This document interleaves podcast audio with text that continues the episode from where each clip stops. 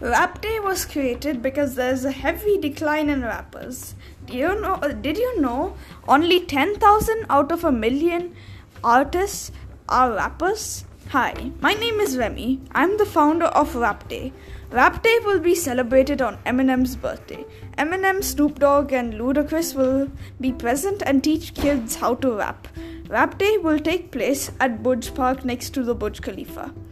Tickets for Rap Day will cost 100 dirhams. Summer camps will start a week after Rap Day. For further information, please visit www.rapdxp.com. P.S. Get a 75% discount by entering code HIPHOPHooray.